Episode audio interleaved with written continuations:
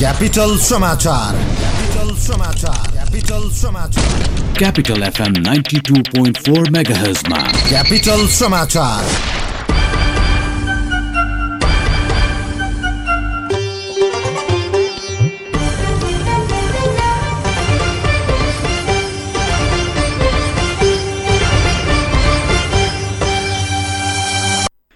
नमस्कार दिउँसो तीन बजेको क्यापिटल समाचारमा स्वागत छ। उपस्थित छु म सुशील खतिवडा। सुरुमा मुख्य समाचार। प्रधानमन्त्री ओली र राजपाका नेताहरू बीच भेटवार्ता सात दिनभित्र सबै माग सम्बोधन गर्ने सरकारको प्रतिबद्धता। क्रिस्चियन धर्मका प्रवर्धक यसु ख्रिस्टको जन्मोत्सव विश्वभरका इसाई धर्मावलम्बीले उत्साहका साथ मनाउँदै धर्मनिरपेक्षता सङ्घीय लोकतान्त्रिक गणतन्त्रको प्रमुख आधार रहेको प्रधानमन्त्री ओलीको भनाए इन्डोनेसियामा ज्वालामुखी विस्फोटपछि आएको सुनामीबाट ज्यान गुमाउनेको सङ्ख्या चार सय अठाइस पुग्यो। एक हजार भन्दा बढी घाइते सतहत्तर जना अझै बेपत्ता। र शहीद स्मारक ए डिभिजन लिग फुटबलको एघारौँ चरणका खेलहरू भोलिबाट सुरु हुँदै। ल हेर त यो पालि नै फेल भएछ। के गरेर खान्छ सय तैले? पढाइ छैन खाडी नै जाने भइस् त। पढाइ नभएर के भो त? सिप चाहिन्छ खान र लाउन। अनि देश र विदेशमै काम पाइने। एस्काभेटर तालिम सिक्न जानुपर्छ सिटिई द्वारा सम्बन्धन प्राप्त। निजी क्षेत्रको एक मात्र आठ वर्षदेखि सञ्चालित construction equipment training and service centre प्राली त्रिपुरेश्वरमा जहाँ दक्ष अनुभवी इन्जिनियर र अपरेटरहरूबाट प्र्याक्टिकल सहितको एस्काभेटर अपरेटर तालिम दिइन्छ।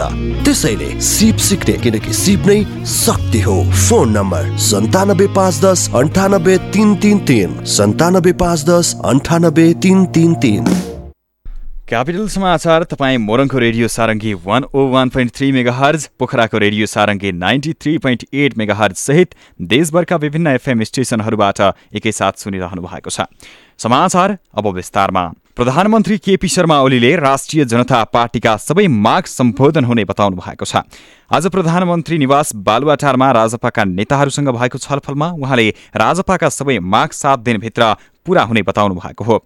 छलफलमा प्रधानमन्त्री ओलीले संविधान संशोधन मधेस आन्दोलनमा लगाइएका मुद्दा फिर्ता रेशम चौधरीको रिहाई र मधेस आन्दोलनको छानबिन प्रतिवेदन सार्वजनिक गर्न सात दिनभित्र प्रक्रिया अघि बढाउने प्रतिबद्धता जनाएको राजपा महासचिव केशव झाले जानकारी दिनुभयो। करिब दुई घण्टा भएको छलफलमा राजपा अध्यक्ष मण्डलका संयोजक राजेन्द्र महतो सदस्यहरू महन्त ठाकुर महेन्द्र राय यादव शरद सिंह भण्डारी अनिल झा र राजकिशोर यादव सहभागी थिए।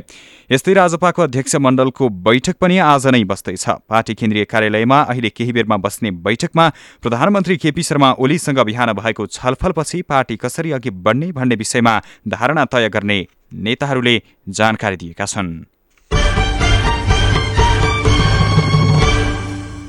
नेपाल कम्युनिस्ट पार्टी नेकपाका अध्यक्ष पुष्पकमल दाहालले राज्यले कुनै धर्म विशेषलाई काखी च्यापेर कुनैलाई निषेध गर्ने नीति लिन नहुने बताउनु भएको छ। नेपाल कम्युनिस्ट पार्टी चितवनले आज आयोजना गरेको कार्यक्रममा बोल्दै संविधान बनाउँदा धार्मिक स्वतन्त्रतालाई सम्मान गर्ने कुरा गरेको बताउनुभयो राज्यले सबै धर्मप्रति आस्था राख्ने जनतालाई समान व्यवहार गर्नुपर्ने भन्दै उहाँले कम्युनिस्ट नेता पुष्पलाल वा नेपाली कङ्ग्रेसका नेता बिपीको संस्कार विरुद्ध एउटा वैज्ञानिक मान्यता अन्धविश्वासका निमित्त वैज्ञानिक धारणा स्थापित गर्नुपर्ने बताउनुभयो।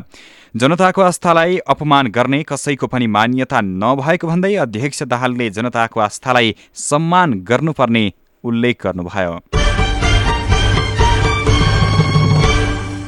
इसाई धर्मावलम्बीहरूले विश्वभर आज क्रिसमस पर्व मनाउँदैछन्। नेपालमा पनि विभिन्न कार्यक्रम गरी यो पर्व मनाउने गरिन्छ। प्रत्येक वर्ष डिसेम्बर पच्चिस तारिकका दिन क्रिसमस डे मनाउने गरिएको छ।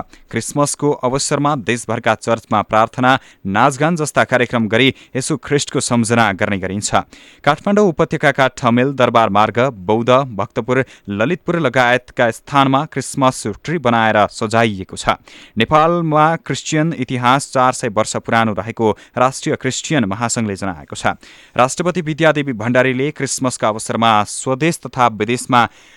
रहनुभएका सम्पूर्ण इसाई धर्मावलम्बी नेपालीमा सुस्वास्थ्य सुख शान्ति र समृद्धिको कामना व्यक्त गर्नुभएको छ।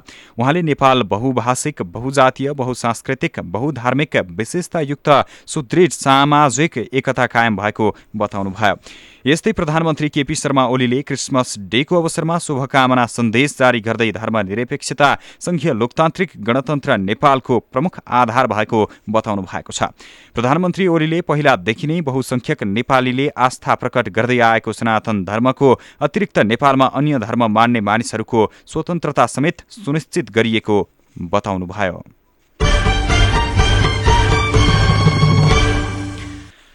प्रतिनिधि सभा कार्य व्यवस्था परामर्श समितिको बैठक अहिले बसिरहेको छ। संसद भवन नयाँ बानेश्वरमा जारी बैठकमा भोलिदेखि सुरु हुने संसदको हिउँदे अधिवेशनका विषयमा छलफल भइरहेको नेकपाका नेता देव गुरुङले जानकारी दिनुभयो। राष्ट्रपति विद्यादेवी भण्डारीले भोलिदेखि हिउँदे अधिवेशन बोलाउनु भएको संसद सचिवालयले जानकारी दिएको छ।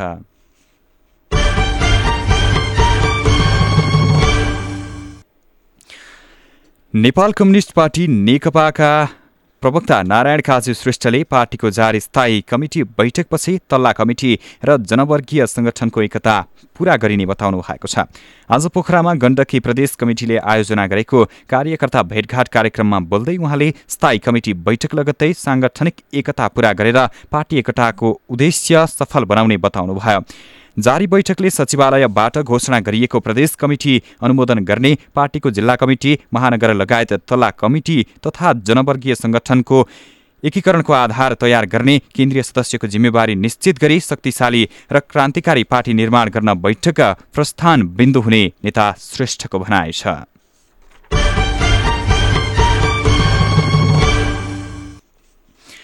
गोली लागेर दाङमा एकजना घाइते भएका छन्। राजपुर गाउँपालिका निवासी नरबहादुर घरतीले बोकेको भरुवा बन्दुक पड्किएर चालिस वर्षीय धनलाल पुनलाई गोली लागेको जिल्ला प्रहरी कार्यालय दाङले जनाएको छ। पुनको अहिले बाँकेमा उपचार भइरहेको जिल्ला प्रहरी प्रमुख एसबी बेलबहादुर पाण्डेले जानकारी दिनुभयो। पुनलाई गोली लागेको घटना सार्वजनिक भएपछि खान तलासी गर्दा राजपुर गाउँपालिका निवासी पचास वर्षीय नरबहादुर घरती र रेशमबहादुर बुढाथोकीलाई भरुवा बन्दुकसहित प्रहरीले पक्राउ गरेको छ। उनीहरूले भरु बन्दुक राखेर स्थानीय जंगलमा गई वर्षौंदेखि वन्यजन्तुको चोरी सिकारी गर्दै आएको हुन सक्ने प्रहरीले अनुमान गरेको छ।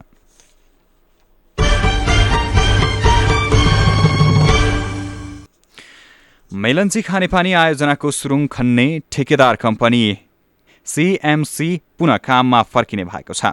एक साता अघि एकतर्फी रूपमा ठेक्का तोडेर भाग्न खोजेको सिएमसीले सरकारलाई पत्र लेखेर काममा फर्किने प्रतिबद्धता जनाएको हो। सिएमसीले गत शुक्रबार मेलन्सी खानेपानी बोर्डलाई पत्र लेख्दै यसअघि बुझाएको लेटर अफ टर्मिनेसन ठेक्का तोडिएको पत्र फिर्ता लिएर काममा फर्किने प्रतिबद्धता जनाएको खानेपानी मन्त्रालयका सचिव गजेन्द्र ठाकुरले जानकारी दिनुभयो।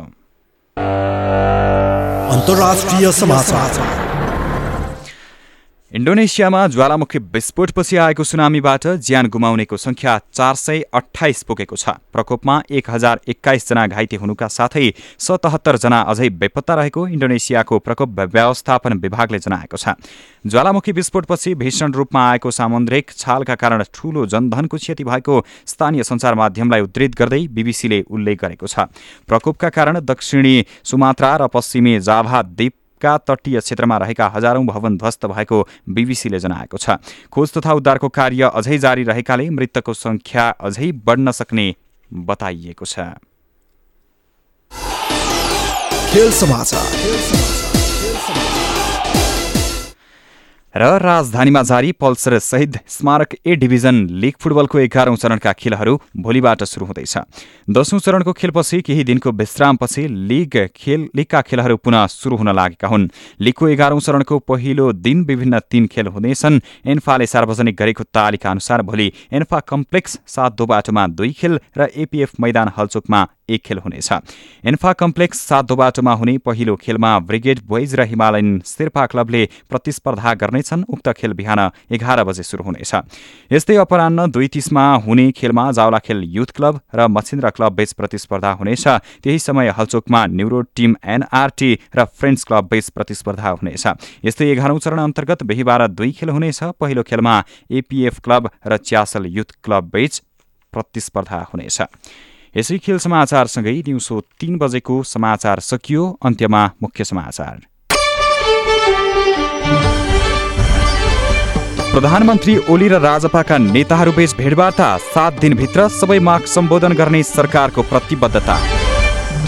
क्रिस्चियन धर्मका प्रवर्धक येशु ख्रिस्टको जन्मोत्सव विश्वभरका इसाई धर्मावलम्बीले उत्साहका साथ मनाउँदै धर्मनिरपेक्षता संघीय लोकतान्त्रिक गणतन्त्रको प्रमुख आधार रहेको प्रधानमन्त्री ओलीको भनाए इन्डोनेसियामा ज्वालामुखी विस्फोटपछि आएको सुनामीबाट ज्यान गुमाउनेको संख्या चार सय अठाइस पुग्यो। एक हजार भन्दा बढी घाइते सतहत्तर जना अझै बेपत्ता। र शहीद स्मारक ए डिभिजन लिग फुटबलको एघारौँ चरणका खेलहरू भोलिबाट सुरु हुँदै। हवस् त अहिलेलाई क्यापिटल समाचार सकियो। अर्को हाम्रो समाचार बुलेटिन अपरान्न चार बजे रहनेछ। यस प्रसारणबाट म सुशील बिदा हुन्छु। नमस्कार।